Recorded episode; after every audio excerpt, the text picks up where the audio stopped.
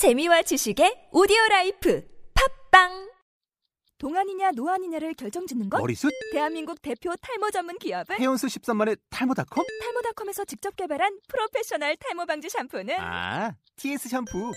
늘어진 두피 모공을 꽉! 단 한 올의 모발까지 꽉! 사용할수록 풍성해지는 나의 모발. 이제 탈모 고민 끝! TS 샴푸. 아웃도어 RV 레저 캠핑에 가장 유명한 쿨러 브랜드는 Coleman? 에이 아니야 Dometic이지 전 세계 캠핑카 냉장고도 전부 Dometic이라고 꽁꽁 얼린 생수통을 넣고 다녀야 하는 아이스박스 시대는 갔다. 전기나 차량용 배터리를 연결하면 스스로 냉각, 영하 22도까지 냉동이 가능한 냉동 쿨러도 오직 도메틱. 도메틱 쿨러로 무더운 캠핑장에서 더욱 시원한 맥주 맛을 느껴보세요 지금 바로 네이버에 도메틱 쿨러를 검색해 보세요.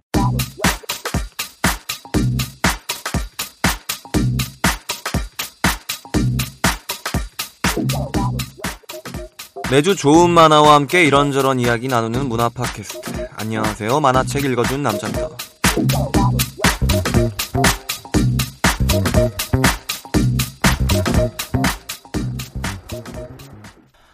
네, 안녕하세요. 만화책 읽어주는 남자. 저는 진행하고 글 쓰는 김홍기입니다.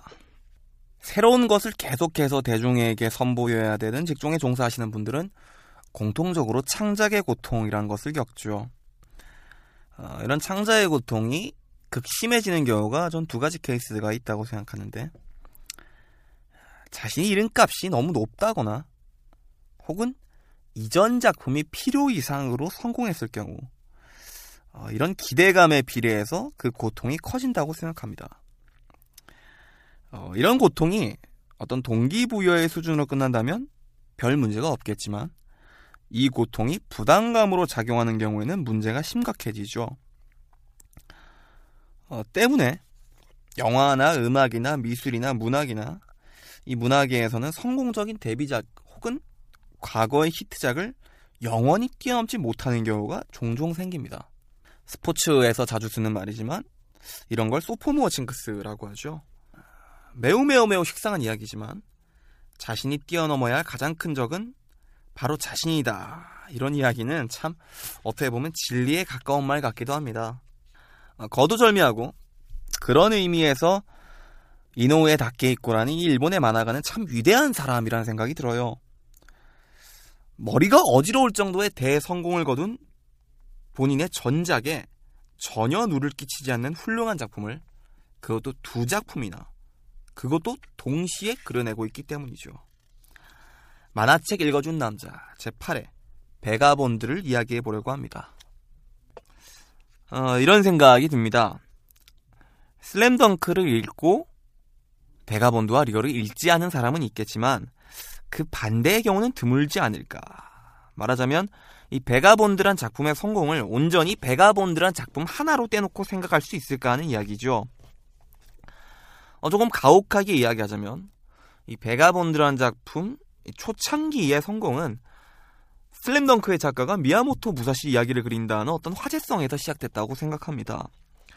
어, 비유하자면 이게 뭐 이게 좋은 비유일진 모르겠지만 어, 서태지가 트로트로 컴백한데라든가 혹은 임권택 감독이 마블 코믹스의 히어로물을 찍는데 같은 좀처럼 예상하기 힘든 결과물이었다는 거죠. 아, 그리고 여기에는 무사시라는 존재가 미야모토 무사시라는 존재가 일본에서 가지는 위상도 어느 정도 작용했다고 생각합니다. 이 미야모토 무사시를 이 한국사의 어떤 인물에 비유하기에는 좀 힘든 부분이 있습니다.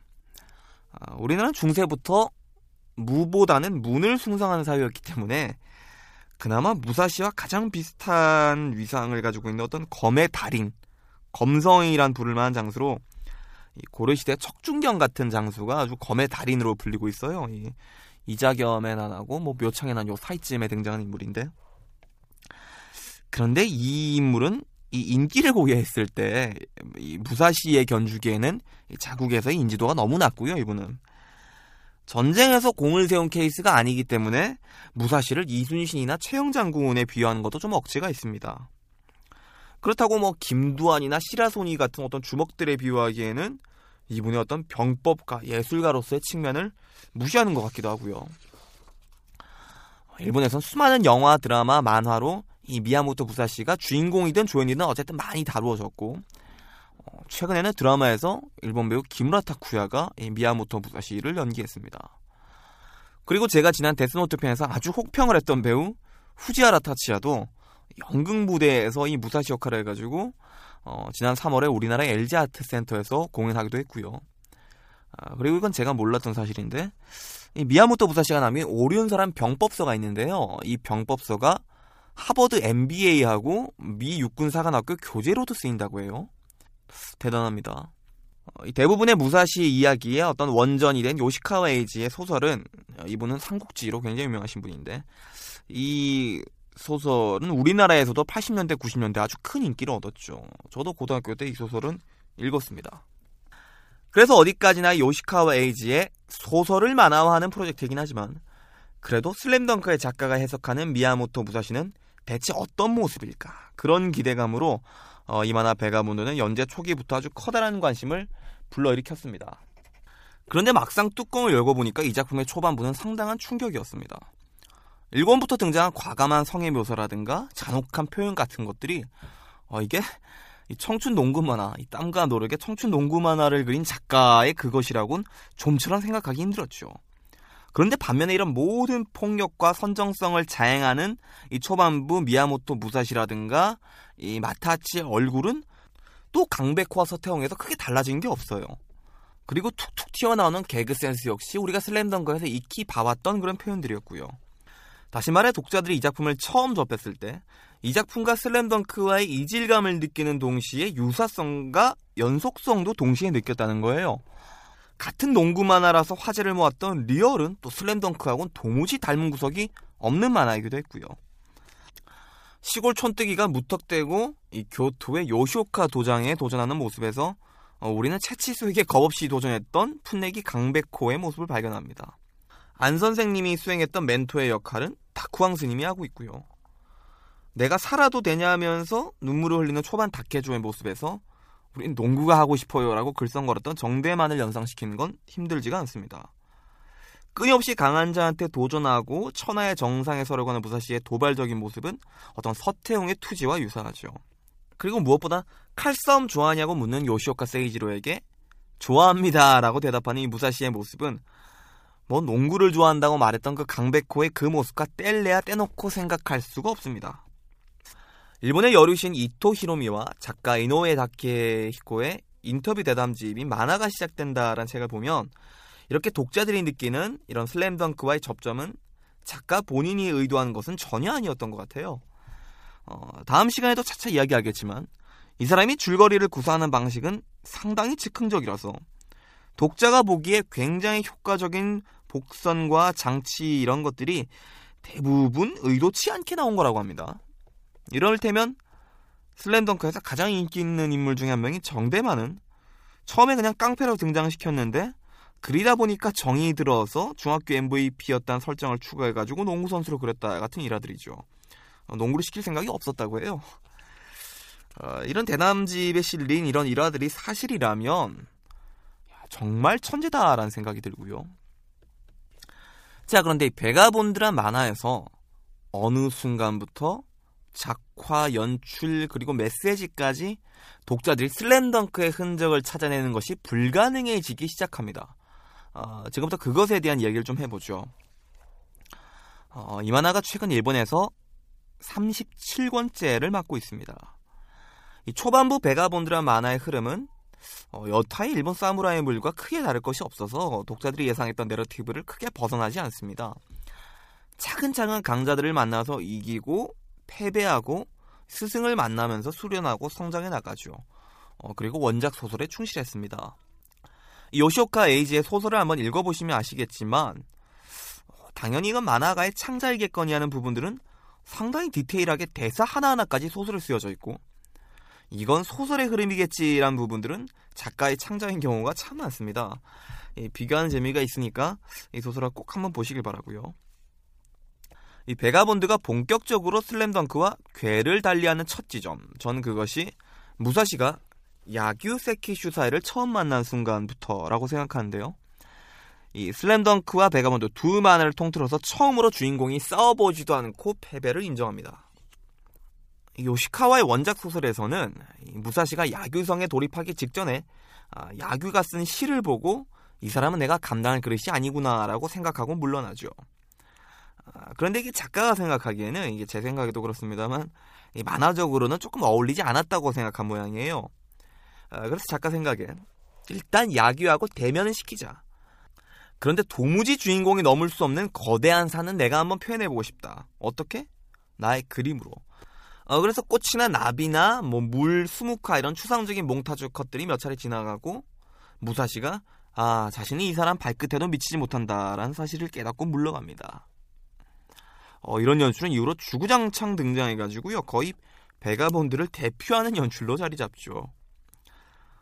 슬램덩크 이런 태산 같은 존재는 없었죠. 제 아무리 강한 상대라고 해도 이 북산 농구부는 일단 부딪혀서 지든 이기든 끝장을 봤습니다. 왜? 감독님이 그렇게 가르쳤으니까 감독님이 포기하는 순간 시합 종료라고 가르쳤으니까 어, 무조건 끝장을 봐야 되는 거예요. 그런데 이번엔 발톱을 드러내기도 전에 항복을 하죠. 오케이 여기까진 그럴 수 있어. 이 장면 이후에 무사시는 시시도 바이켄이란 뭐 실상은 치키카제 고해였지만 여하튼 사슬랏의 달인과 대전을 하게 되죠. 어, 독자로서는 아, 다시 이 친구가 무사 수행을 시작하는구나. 어, 이만화가 다시 전통적인 줄거리 흐름을 따라가는구나라고 생각을 하게 됩니다. 그래서 이깁니다. 그런데 이번에 진 상대인 치키카제 코에이가 이 무사시와의 대전에서 패한 이후에 오히려 홀감난 표정을 지으면서 죽고 죽이는 나선에서 나는 내려간다라고 이야기하면서 자신을 뵌 사람한테 제발 살려달라고 목숨 구걸을 합니다. 여기서부터 무사시의 마음이 강백호 서태웅의 그것과는 서서히 갈라지기 시작합니다. 무사시는 한 명 한 명씩 쓰러뜨리고 마지막 한 명이 쓰러질 때까지 배다 보면 어느새 천하무적이 될 거다라는 생각을 가지고 있었죠. 독자들 역시 북산 농구부는 전국 재패의 꿈을 이루지 못했지만 그 꿈을 대신 이뤄줄 대상으로 무사시를 생각하면서 이 만화를 읽고 있었는데 무사시는 이후로 적을 뵐수록 회의감을 느끼기 시작합니다. 누구보다 이기고 싶었던 요시오카 세이주를 뵌 후에도 그리고 요시오카 일문에 70명을 베는 피비린내 난 싸움을 거친 이후에는 아예 더 이상 싸우고 싶지 않다. 이긴 건 내가 아니다. 천하무적이란 아지랑이를 쫓는데 22년이란 허송세월을 보냈다라면서 아주 극단적인 비관론에 빠지게 되죠. 슬램덩크와 베가본드 전반부를 관통했던 우리들은 강하다. 노력해서 이기자. 그렇다면 뭔가 얻을 것이다. 이런 메시지에 균열이 생기는 거예요. 어, 사실 슬램덩크의 마지막 경기였던 산왕전에서도 이와 유사한 조짐들이 조금씩 엿보이긴 했습니다. 어, 예를 들면 이런 장면들이죠. 어, 1대1 누구보다 좋아하고 누구에게도 지고 싶어 하지 않는 투지를 가진 이 서태웅이 처음으로 압도적인 기량을 가진 정우성이랑 상대를 만나서 좌절합니다. 물론 이전에 윤대엽이라는 친구가 아주 좋은 충고를 해주죠. 1대1과 시합의 플레이는 다르다는 거예요. 이 정우성과의 대결 막바지에 이르러서 이 서태웅은 그 말뜻을 겨우 깨닫고 처음으로 승부를 피하고 동료에게 패스를 하게 됩니다. 그렇게 해서 다시금 팀에 좋은 리듬을 가져오게 되죠. 이게 물론 팀의 승리로 연결되지만 어쨌거나 서태웅이 생각하는 어떤 그 전통적인 강함에서 윤대엽과 정우성에 밀린 것은 사실이죠. 어, 그리고 사당전 이후에 북산 농구부는 3차전에서 무기력하게 패하고 전국 재패를 꿈꾸던 처치수는 일반 고3 수험생으로 돌아가고 강백호는 기약 없는 재활 훈련을 떠납니다. 작가는 분명 소년 만화에는 어울리지 않는 엔딩이라고 생각하는데 작가는 이 슬램덩크의 결말이 어지간히 마음에 들었던 모양이에요. 이건 다음 시간에 좀 말씀을 드리겠지만 이 슬램덩크 이런 어, 일종의 도가적이다라고까지 볼 수 있는 이런 결말과 베가본드의 시작이 완벽하게 이어지지는 않습니다. 이 베가본드 초반에 이렇게 차근차근 강해지는 무사시의 모습은 우리가 알고 있는 어떤 특훈과 경험을 통해서 농구 선수로 성장하는 강백호의 모습과 굉장히 유사하죠. 자, 그렇게 해서 무사시는 요시오카 일문을 때려잡은 이후에 슬램덩크의 전국 재패에 해당하는 천하제일 무사로서의 위치를 확고히 합니다.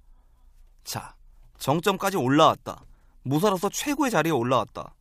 그럼 그 다음엔 어떻게 해야 하는가라는 거예요. 자, 여기서부터 타이트하게 달려왔던 이 베가본드란 만화가 조금씩 헐거워지기 시작합니다.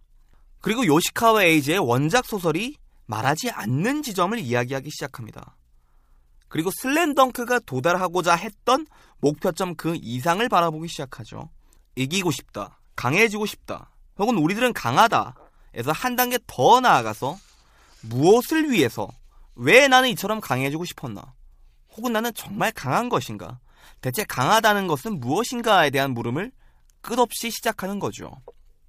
그리고 분명히 우리에게 포기하는 순간 시합 종료다라고 가르친 작가는 이번엔 아예 포기하면 그 순간 싸움은 끝난다. 너는 해방될 수 있다. 라면서 끊임없이 무사시를 유혹합니다.